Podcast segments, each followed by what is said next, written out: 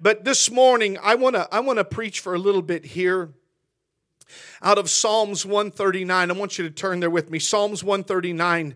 And I'm going to preach this morning on a thought called the inner testimony.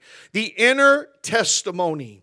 And I'm not going to read the whole 139th Psalm. And, you know, it's not as long as the 119th Psalm.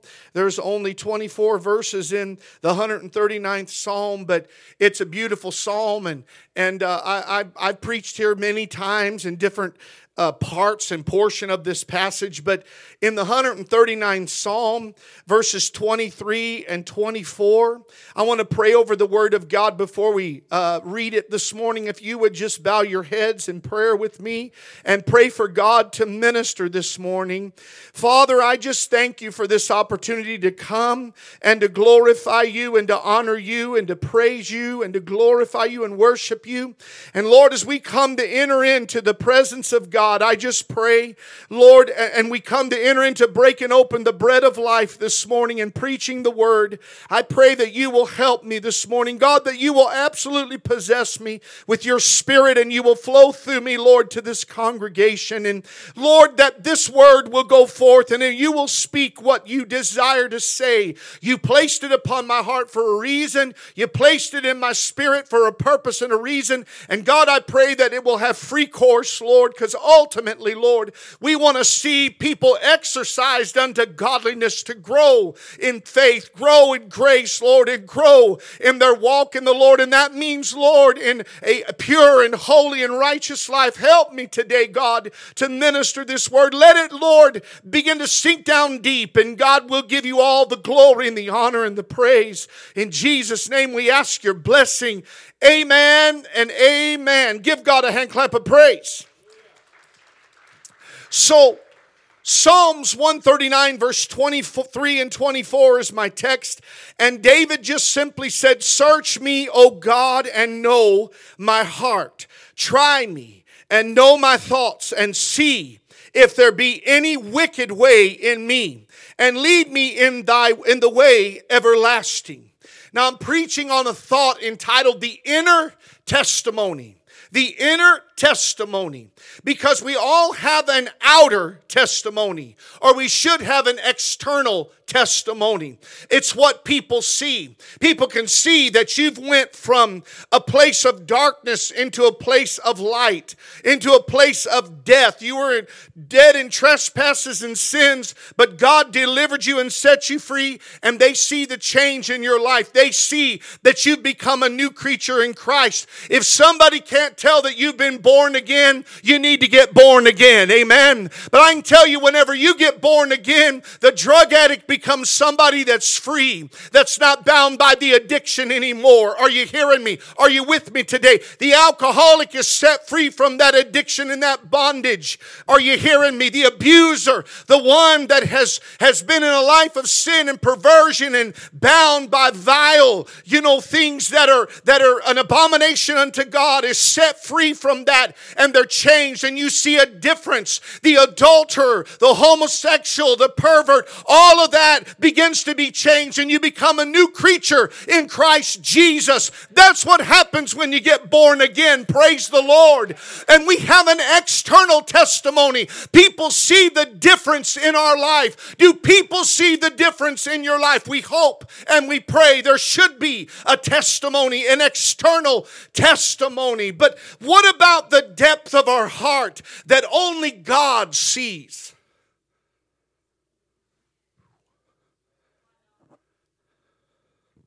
And this is the most surely an end time message. You know, people, it seems like they want to hear an end time message. You're getting one. You can know everything about prophecy, but if you're not right, what good does that do you? You got people that, that don't even really surrender their, they do not surrender their life to God. They're not sold out to God, but they can tell you everything about end time prophecy. They can tell you, you know, the river Euphrates is dried up. And I said, okay, big woo.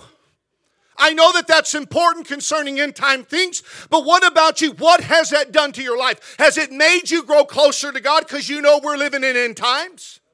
Or is it just knowledge? Knowledge puffs up, love edifies. But the knowledge of the truth will take you to a place of a deeper walk with God and a deeper place. And what matters, listen, this is an end time message.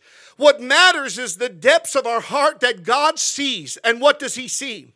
Because before Jesus ever raptures his church, and I believe in a pre tribulation rapture, he turns the examination spotlight on every church. If you read the book of Revelation in chapter 2 and 3, he begins to shine that light upon the church of Ephesus, and he says, You've left your first love. He turns the light on Pergamus, and he says, You have the doctrine of Balaam. Yes, he commended many of the churches, but he also dealt with the things that were wrong. So an end time message deals deals with the things in the matter of the heart that are deep.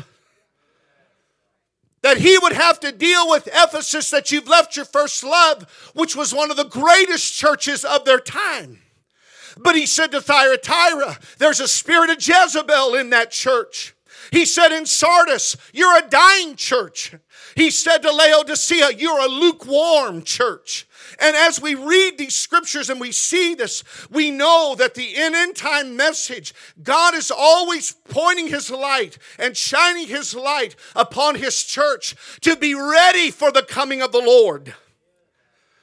Did not, when Isaiah began to come into the presence of God, he said, I see all of this. I see, you know, uh, uh, uh, when I saw the Lord, he was high and lifted up in Isaiah, in Isaiah chapter 6, and his train filled the temple. He said, I saw the seraphims and the cherubims, and I saw them shouting, Holy, holy, holy is the Lord. He's a thrice holy God.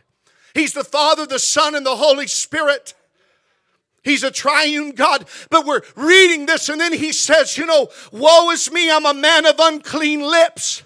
And God began to deal with him when Peter began to see Jesus begin to cause the multitude of fishes come. He saw a notable miracle and he saw the Almighty God and he came running and he bowed down and he said, Depart from me. I'm a sinful man. What am I saying to you? The closer we get to God, the more we're going to come and say, Lord, examine this heart, or we're at least going to be smitten. Now in Psalms 139, it's a praise psalm. Oh, yeah. You ought to read this psalm.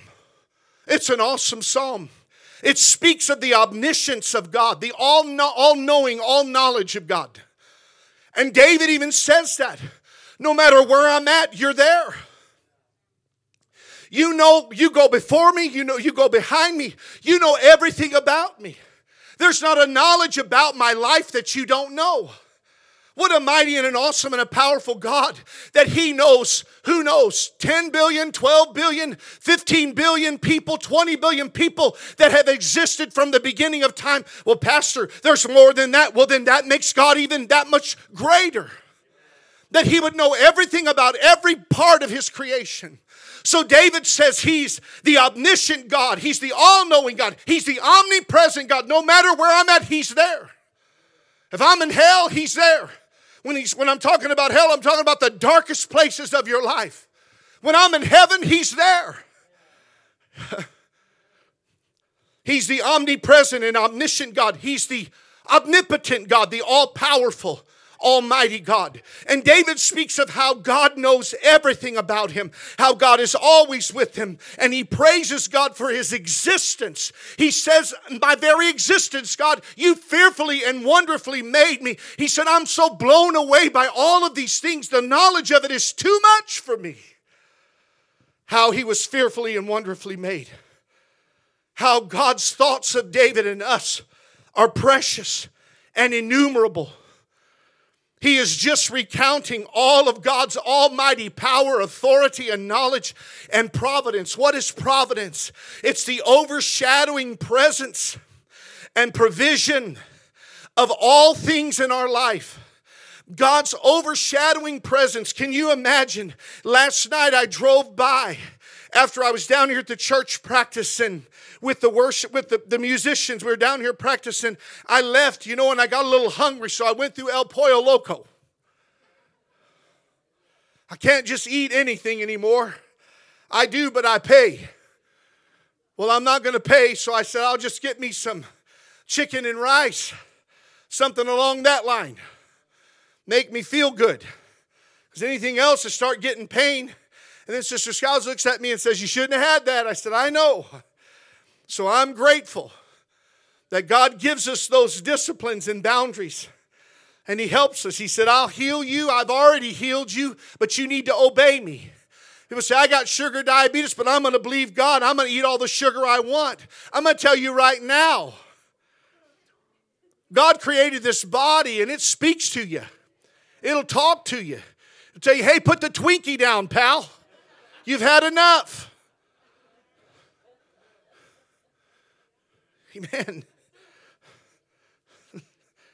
You know what I'm saying. But I pulled out of El Pollo Loco there was a terrible car accident. Police everywhere, ambulances, emergency responders, the, the fire department's there. And I drove by and saw this little bitty miniature truck that was there, an old school Toyota pickup truck, and crumpled up like a tin can. And I thought, Lord, that, that ambulance pulled out, and I said, They're not going to St. Jude, they're going to the, they're going down there to Irvine. They're going to the trauma center. I've been there two times. I know about that place. You know when you're going that direction, I should say that direction, you know you're headed down there to the hospital because it's a serious thing that's happened to you. But I thought, Lord, how many times that you've kept us from a head on collision?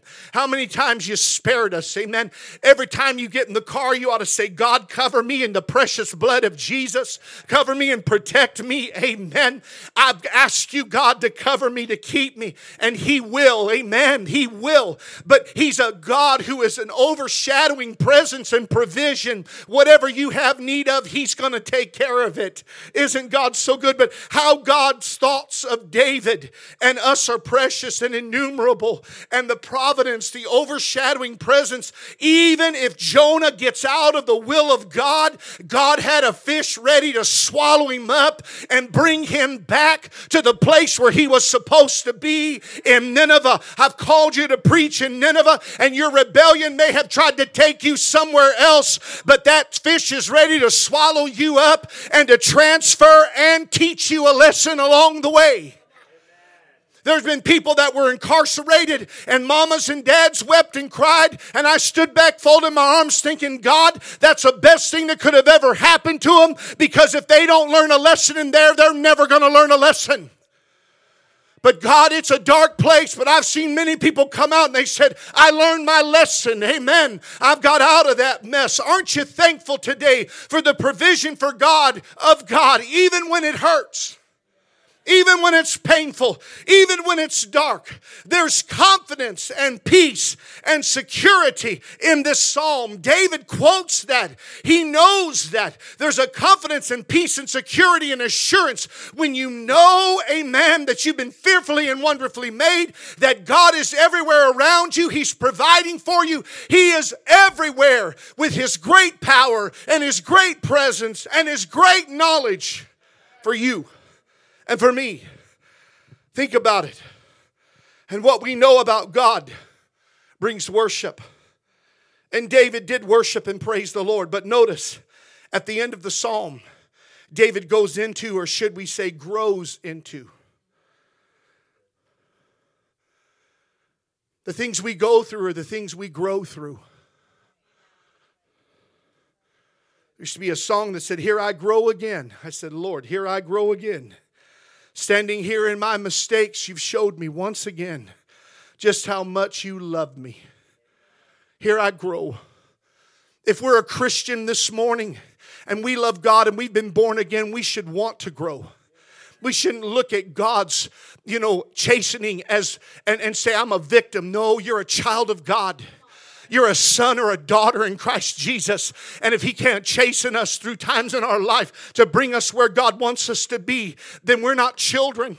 Church, hear what this preacher's saying. You can praise and worship God and knowing things about God, knowing the magnitude of everything about God, His omnipresence, omniscience, omnipotence, His all existence, His all power and authority. We worship God, but as God begins to deal down deep within us, I want you to notice at the end of the psalm, David goes into, or should we say, grows into a deeper experience in his relationship to God The experience is that of deeper examination because He says, Search me, oh God.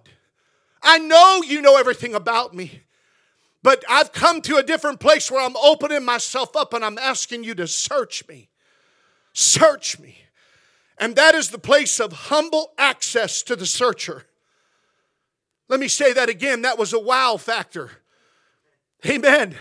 When you give God humble access to the searcher, He's the searcher. The Word of God is the searcher. The Spirit of God will deal with you and convict you and lead you into all paths of truth. But the Word of God will begin to talk to you and probe you. It's a powerful than a, and sharper than any two-edged sword. It goes deep. You know, we go through the Bible sometimes and we only highlight the things that appeal to what we want. But mark it all up, church.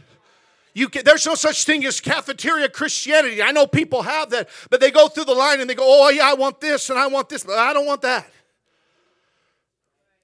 I got a little nephew and, and, and he eats chicken nuggets and fries. That's it. And I said, Youngster, I won't mention his name, but I said, Youngster, so why don't you pull up this table and eat some of these Brussels sprouts? They're delicious. And them green beans, I can tell you, they'll make your tongue slap your brain to death. They're so good. Some people go, yeah, amen. You don't like it. Well, I'm going to tell you right now, I'm from the country.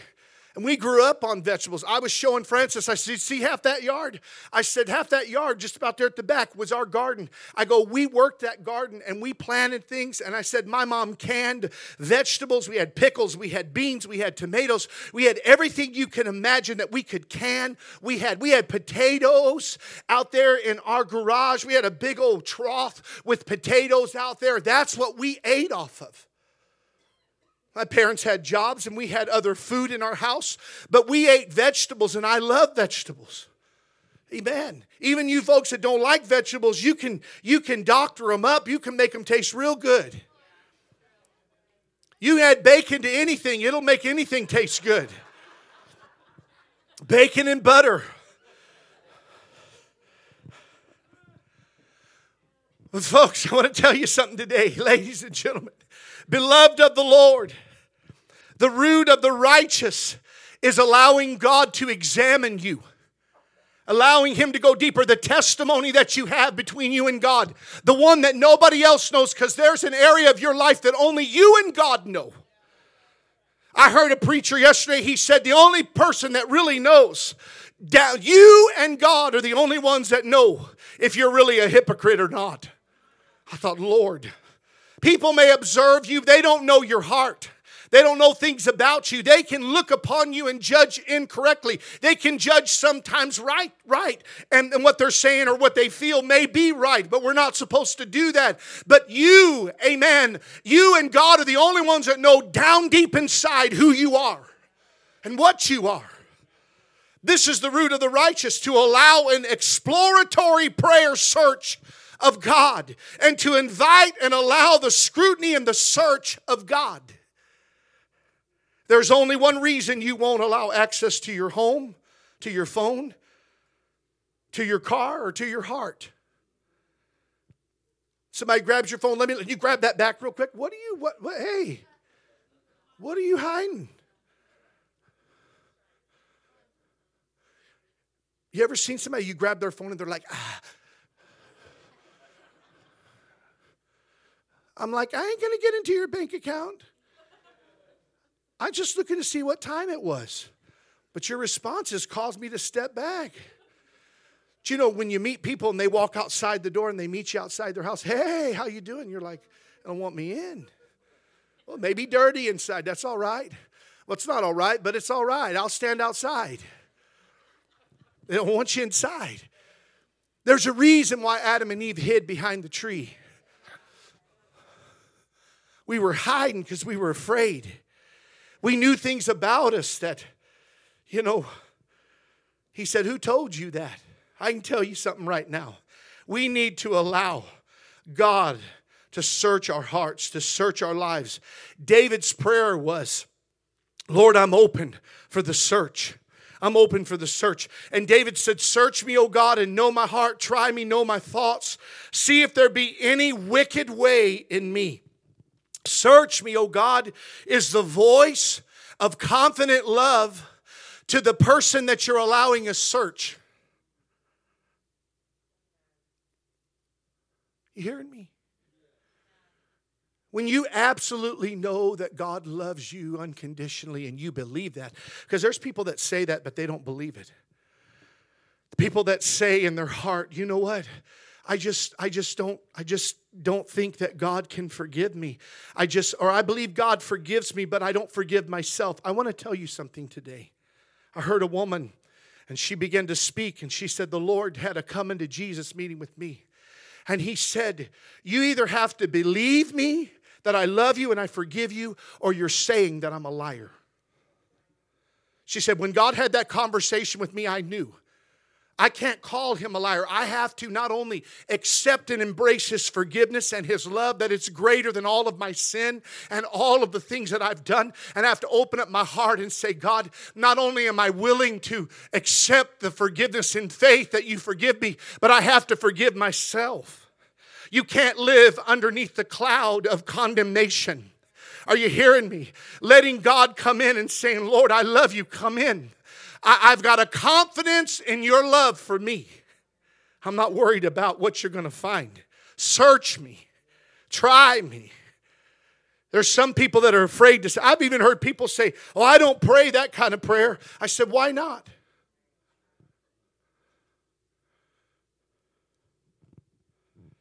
because I know my loving Savior will lovingly tell me the, the truth about my sin, about my flesh, about myself, about my character, not to condemn you, but to clean it up and to make you a greater specimen of His love and His grace and His, eh, eh, you know, His purity and His righteousness. Church, listen to me. We're getting ready to see Jesus come back to this earth. We're getting ready to see the coming of the Lord. We're living in the last days.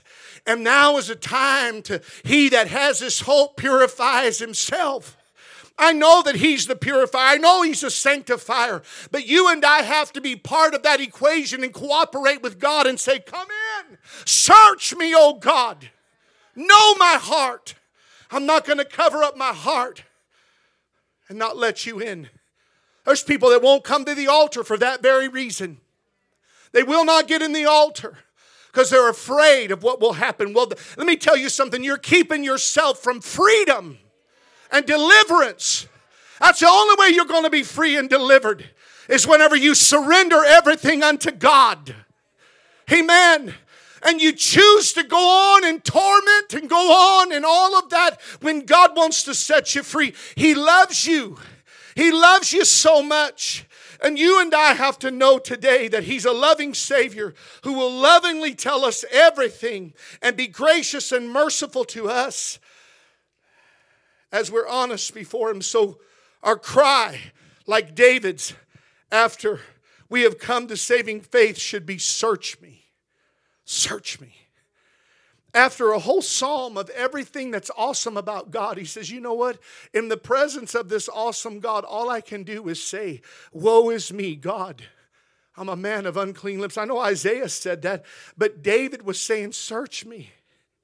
Take me into a deeper holiness in my life and character, that I would have clean hands and a pure heart. A pure heart is the heart that sees God. That's what Jesus said. So search me. Dig deep. Know my heart. Try me. Know my thoughts, I pray. Your purposes. What are my thoughts? My purposes, my desires, my designs, my intentions, my affections, my loves. What do you love? If you can be, look, and there's going to be people that are going to say, oh, he's legalistic. No, I'm not. Faithfulness is not legalism. Faithfulness is not legalism. Faithfulness is something that God has called us to. Faith is faithful. But all of it, all it takes is one little thing to keep you out of the house of God. And you'll say, I, will go do this instead of going to church. If you're sick, I mean, I understand everybody deserves a vacation, but you know, if, if every once a month or every couple months, uh, every, twice a month or so, you're somewhere else and you just come to the house of God when it's convenient and it fits within your schedule, you're unfaithful. He said, Forsake not the assembling of yourselves, be in the house of God be there. That's something that was etched in my heart when God saved me. He picked me up out of a miry pit and He set my feet on a solid foundation and He put a desire down deep in my heart. I don't want to be anywhere else but in the house of God. I make sure I pattern and I, I methodically plan and, uh, and, and schedule my vacations and my time away so I can be in the house of God. Even when I'm out of town and I, it's out of my control, I make sure that I go to the house of God. Sunday is a time whenever I go to worship God. That's not legalism, that's love for God. Amen. And this morning, God is speaking to us and He's talking to us. What are my thoughts? What are the things that I love? What are my ambitions? What are my drives? Look, there's nothing wrong with having ambitions. There's nothing wrong with getting up every day and saying, I'm going to do something with my life. But God is at the center of that equation. He may call you to be a dentist, He may call you to be a doctor, He may call you to be in law enforcement, or He may call you to be a school teacher, He may call you to something But you've got to know those are all incidentals of my Christian life and my experience. That is the most important thing. That is why I get up every day to go into this world to share with somebody that I love God and I serve God and there's no other life to have or live.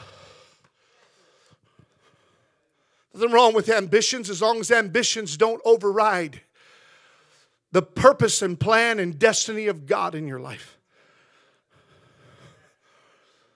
Hallelujah.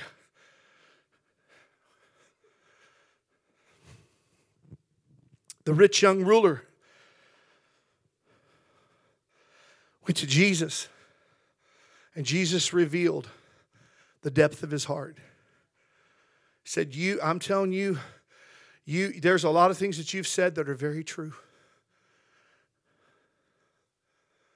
But it's that one thing, that idol in your heart.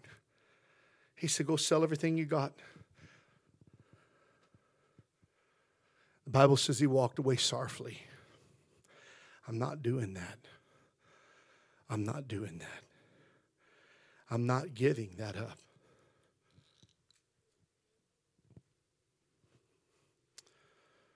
What your intentions are, what your affections are, what your desires are. The heart is the workshop, the thoughts are the product. And I want to say something I believe all have to deal with. That is our skewed view of God, our incorrect view of God, that He is just and a judge, or that He is just, let me just say this, that He is just a judge or an investigator, that he stands in heaven or sits in heaven with a gavel in his hand ready to pop me on the head. Do you realize that God is a God of grace and mercy?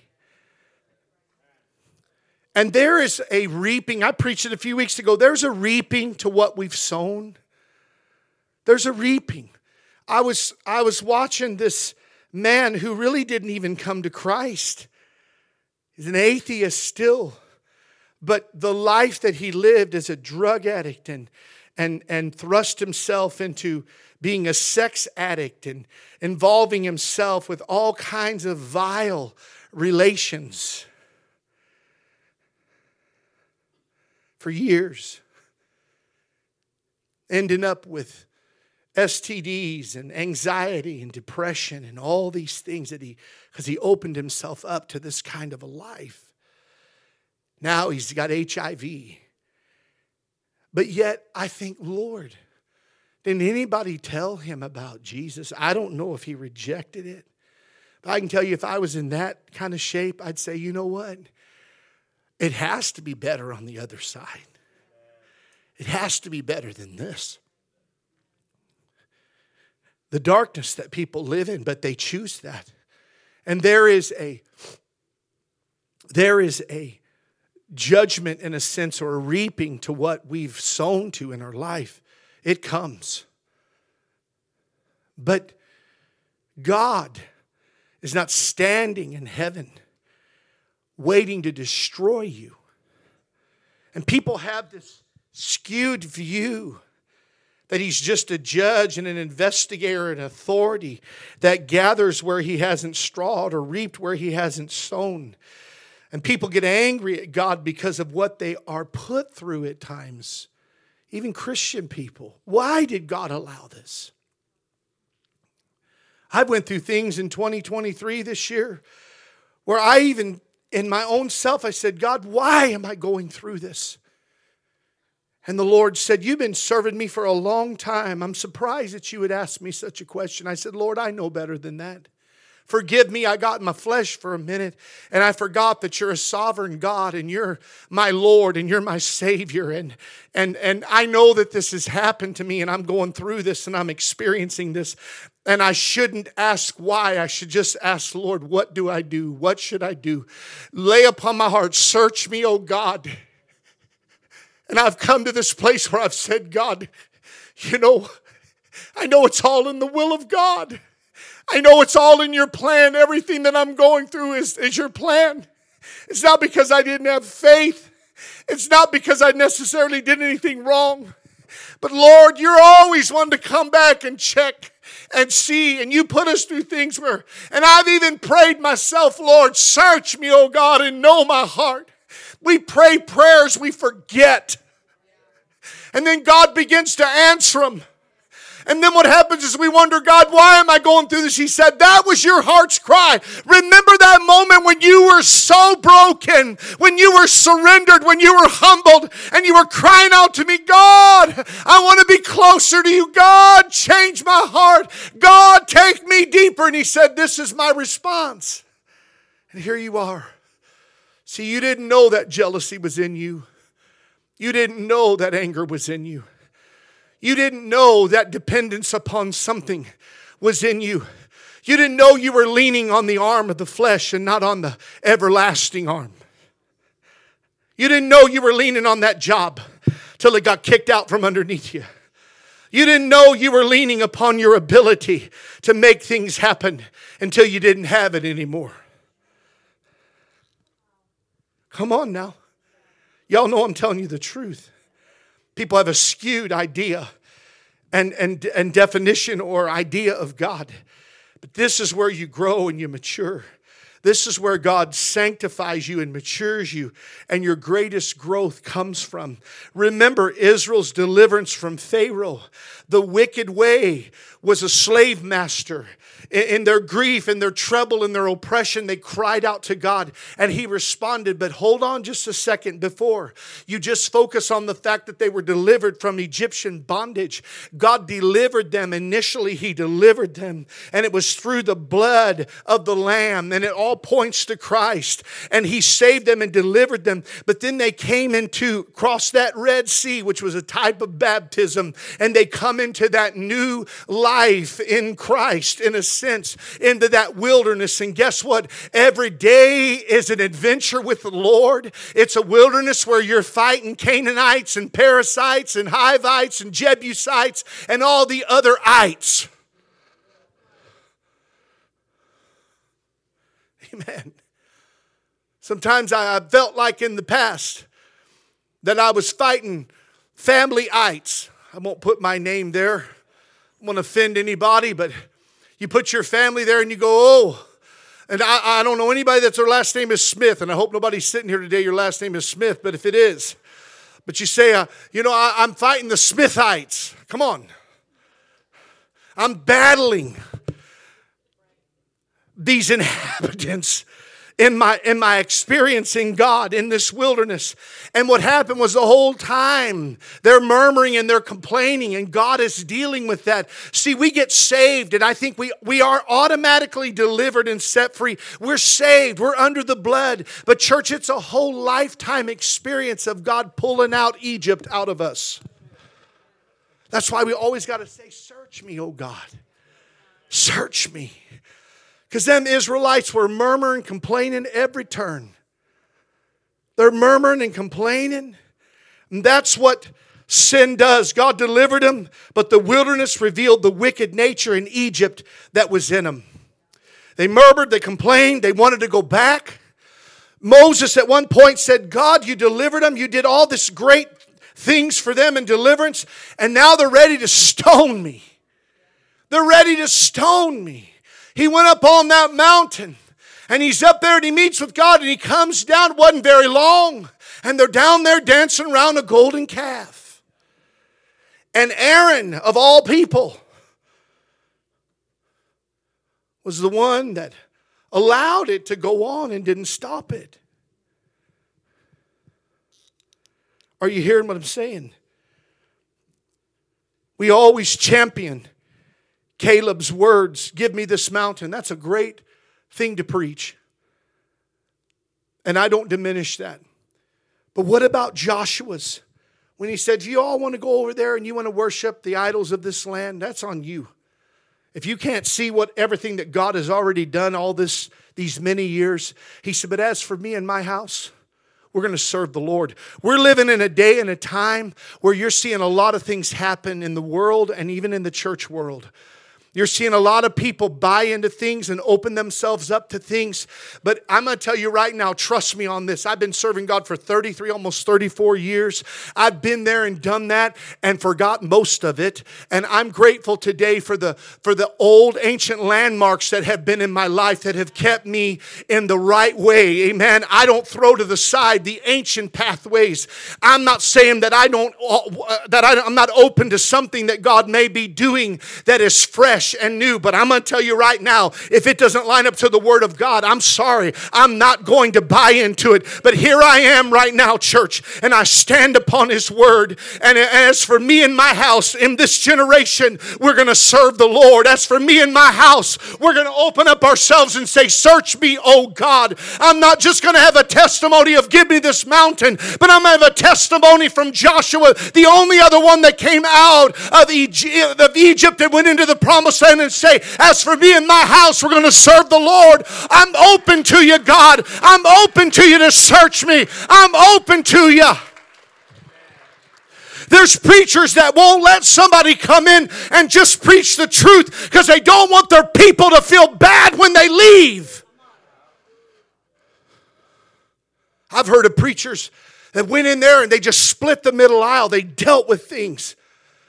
And the, ho- the, the host pastor got up and said, All right, everybody on their feet. We don't want you to leave here sad. I'm going to tell you, some people need to be wounded before they can ever have any kind of healing poured into them. You got to be know that you're a sinner before you can know that you need a savior. You got to be lost before you can be found. You got to know today I've been saved from something. What have you been saved from? I've got salvation from something, from a life of sin, from what I used to be. I don't add Jesus to what I am. I'm a new creature in Christ. I'm supposed to be a man of righteousness and holiness and purity, and it's still in vogue in the Bible. It's still in vogue in heaven. It's still the message that God is calling us to preach. And it's something that you and I have to be open to say, God, here I am. Search me. Know my heart. Know my thoughts. Try me. See if there be any wicked way in me. I just want to say to you today that the greatest place of victory is whenever you decide, I'm going to die to myself and I'm going to live for Christ. Are you hearing me? I'm going to die to myself. I'm going to die to those things, that old nature, that self. I'm not going to buy into the church generation that says, you know, you're the victim or, or, you know, only the things that, you know, champion you being a warrior. Well, let me tell you something. The greatest champion's the one that died on the cross. We are to dwell in Him, we are to be in Him. He is our victory. You and I are only champions because He's a champion. And you got to be careful because you'll hear that David spirit needs to come out in you. No, Jesus needs to come out in you. It's not Elijah. It's not, it's not uh, you know, Paul or Timothy or, or David or Daniel. It's Jesus. Jesus. Jesus. Because all of those men were flawed just like we are. But thank God The heart of somebody that has a heart for God says, Lord, search me. I open myself up to you. And Joshua said, As for me and my house, we're going to serve the Lord. It's not just the testimony and the proclamation of what God has promised me of a blessing, but the person that I'm supposed to be. That was a heart of obedience because he had been naked before God. God has to be allowed access by our willing desire or corruption remains. You know, pestilence breeds in unventilated, unlighted, uncleansed spaces. I was watching not too long ago how that when they discovered the mummies in the pyramids, and this was back, I don't know if it was the late 1800s or early 1900s, but it's a long time ago. But they had pictures of these archaeologists that went in and they opened up those graves and and and and they they began to see people that were part of their team and part of their their uh, you know archaeological group that was that was part of that team begin to die. And they were saying it's the curse of king tut. Well they found out that trapped in that little capsule with no air getting to it was a grave that was encased with no ventilation no airflow, nothing. And all the people began to go in there, and maybe perhaps they didn't know about viruses and pestilence and pathogens and all these other things that we know about now. They didn't have little masks to wear over their face and they went in there and they're just moving the dust and the dirt and they're dropping like flies. They said, Well, what's the curse of King Tut? Well, let me tell you, there's a curse of sin. Are you hearing me? But if we don't, you know, protect ourselves, uh, you know, by saying, Lord, search me, make sure there's nothing here that would bring corruption, if we don't come through the blood of protection and we don't come through the Spirit that would give us discernment and to know right and wrong and good and evil, if we don't come under the protection where God separates us from the things of this world, you will find that you will, you will, you will die, amen, die a spiritual death if you're not careful. And uh, reading this, I thought, you know, it's the truth. It's the truth. One little old dinky parasite can destroy you. At Pastor Carlos's church in Mazatlan several years ago, there was a woman that got a disease called encephalitis. And what it was was a worm or a bug or a parasite uh, through something that she ate, whether it was watermelon or whether it was a, a strawberry or something or something of pork, something she ate down there. And it went up to her brain. It was killing her. They had to deal with that parasite. That's those little things that we don't allow God to deal with. It's a corruption that has to be given access so God can clean it out. It's the little foxes that spoil the vine. It's the little foxes that spoil the vine. It's those little things. God's dealing with. And David said, He said, Lord, forgive me of the thoughts that I don't even realize that are wrong and sinful. Forgive me of my, my you know, the sins I don't even realize that I'm, I'm doing. You know, deliver me. And and and folks, I'm not saying that God will not give us grace and forgiveness and mercy. He does. What I'm telling you is that the the man of God in Psalm says at the end of this beautiful psalm, this only brings me to this one place. I'm speaking for David. Search me. Because my heart is to be closer to you. And if I'm going to be closer to you, the things that are keeping me from being where I want to be and need to be have to be removed. Are you hearing me? I close with two thoughts. It's useless to ask for God to search our hearts and remain locked to God.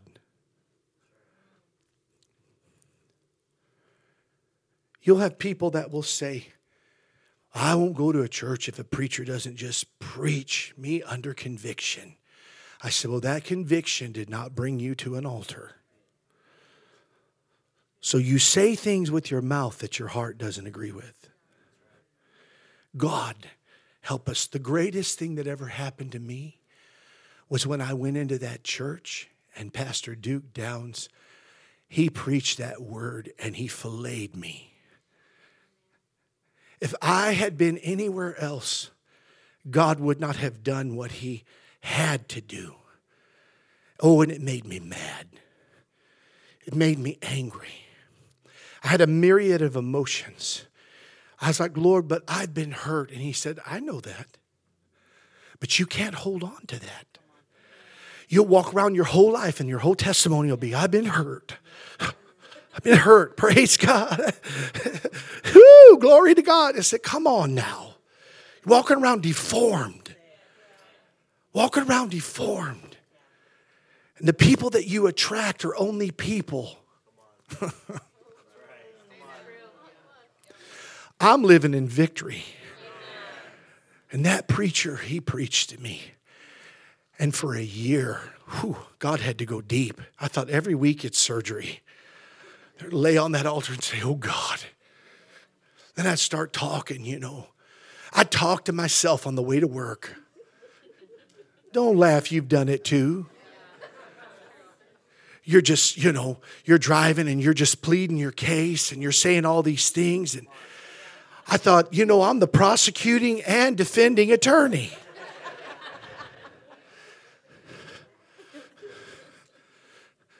I go to church that Sunday morning and he said, Everything's got to be on that altar.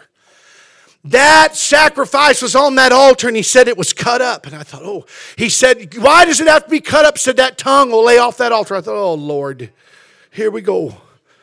Get in that altar. And a whole year of God dealing with me, dying to self. And Brother Clendenin came in and poured gas on it. die to self, die to self. I thought, oh Lord. But it made me a man who desired to be holy.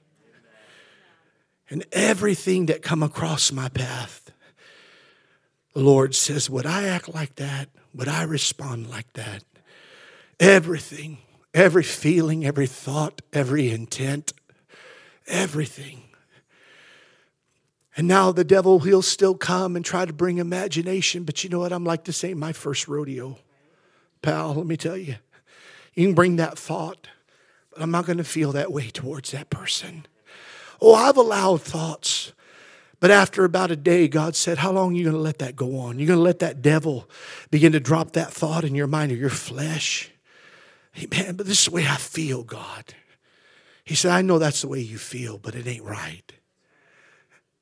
Because every offense I took to the cross, and it was nailed to the cross. So you don't have to feel that way. I took it and I nailed it.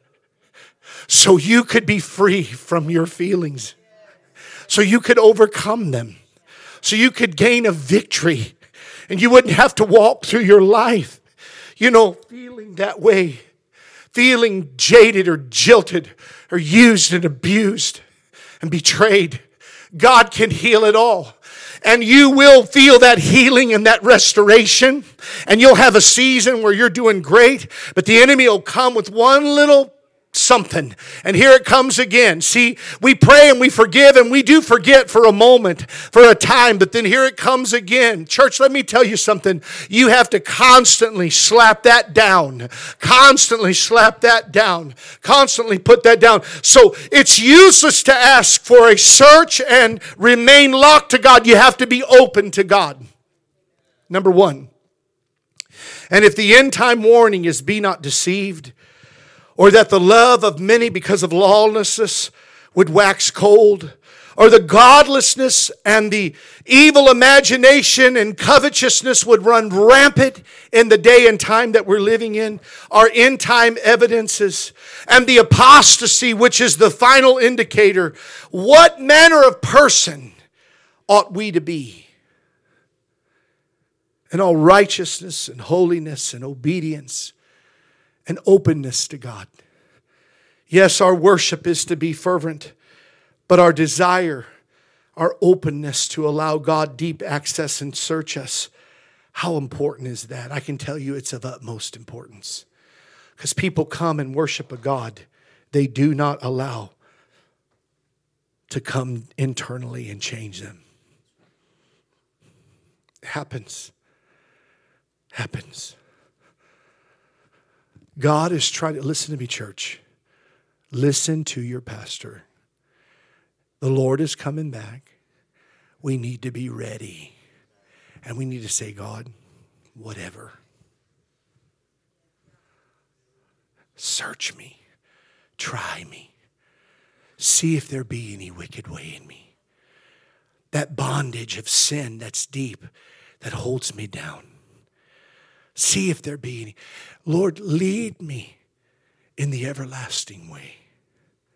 Teach me, show me, reveal me.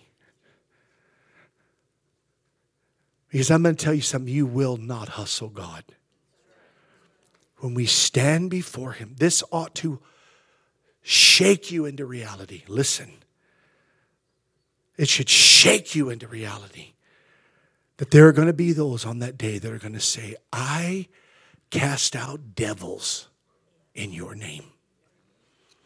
I prophesied in your name.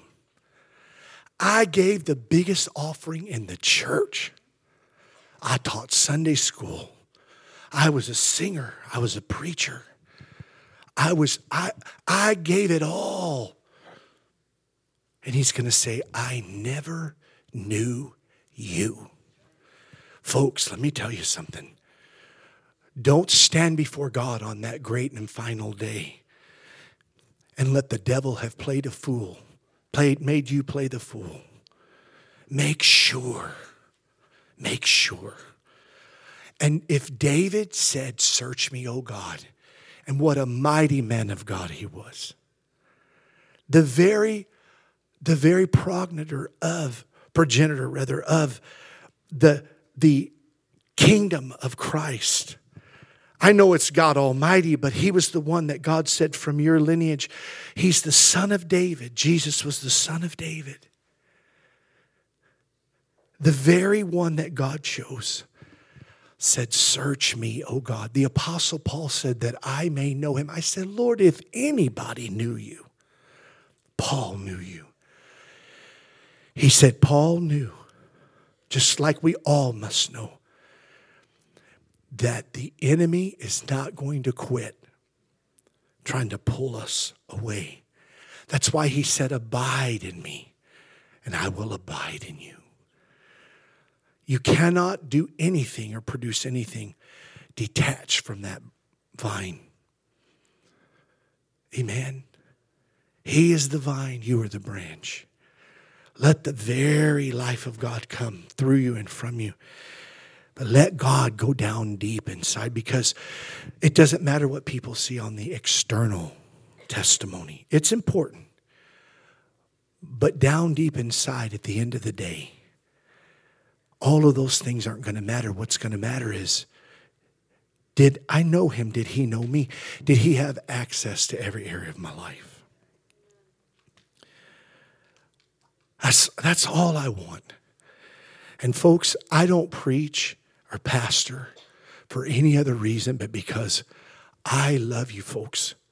I love God and I love you. And I pray and I say, Lord, you want me to preach that again? He said, Keep preaching it till, I'm, till I tell you to move on. You stay there. You stay there. Because, see, we get down there, and I, I got weeds in my backyard, and I'll pull on some, and they come up real easy. Then there's some you go over and you go, Poof, and you pull the tops off, but you got a little sprig there. You think, wow, that's a root. It's a root. And that root has to be rooted up. That's the only place you're ever going to have freedom, clearing, peace. Amen. Would you bow your heads in prayer?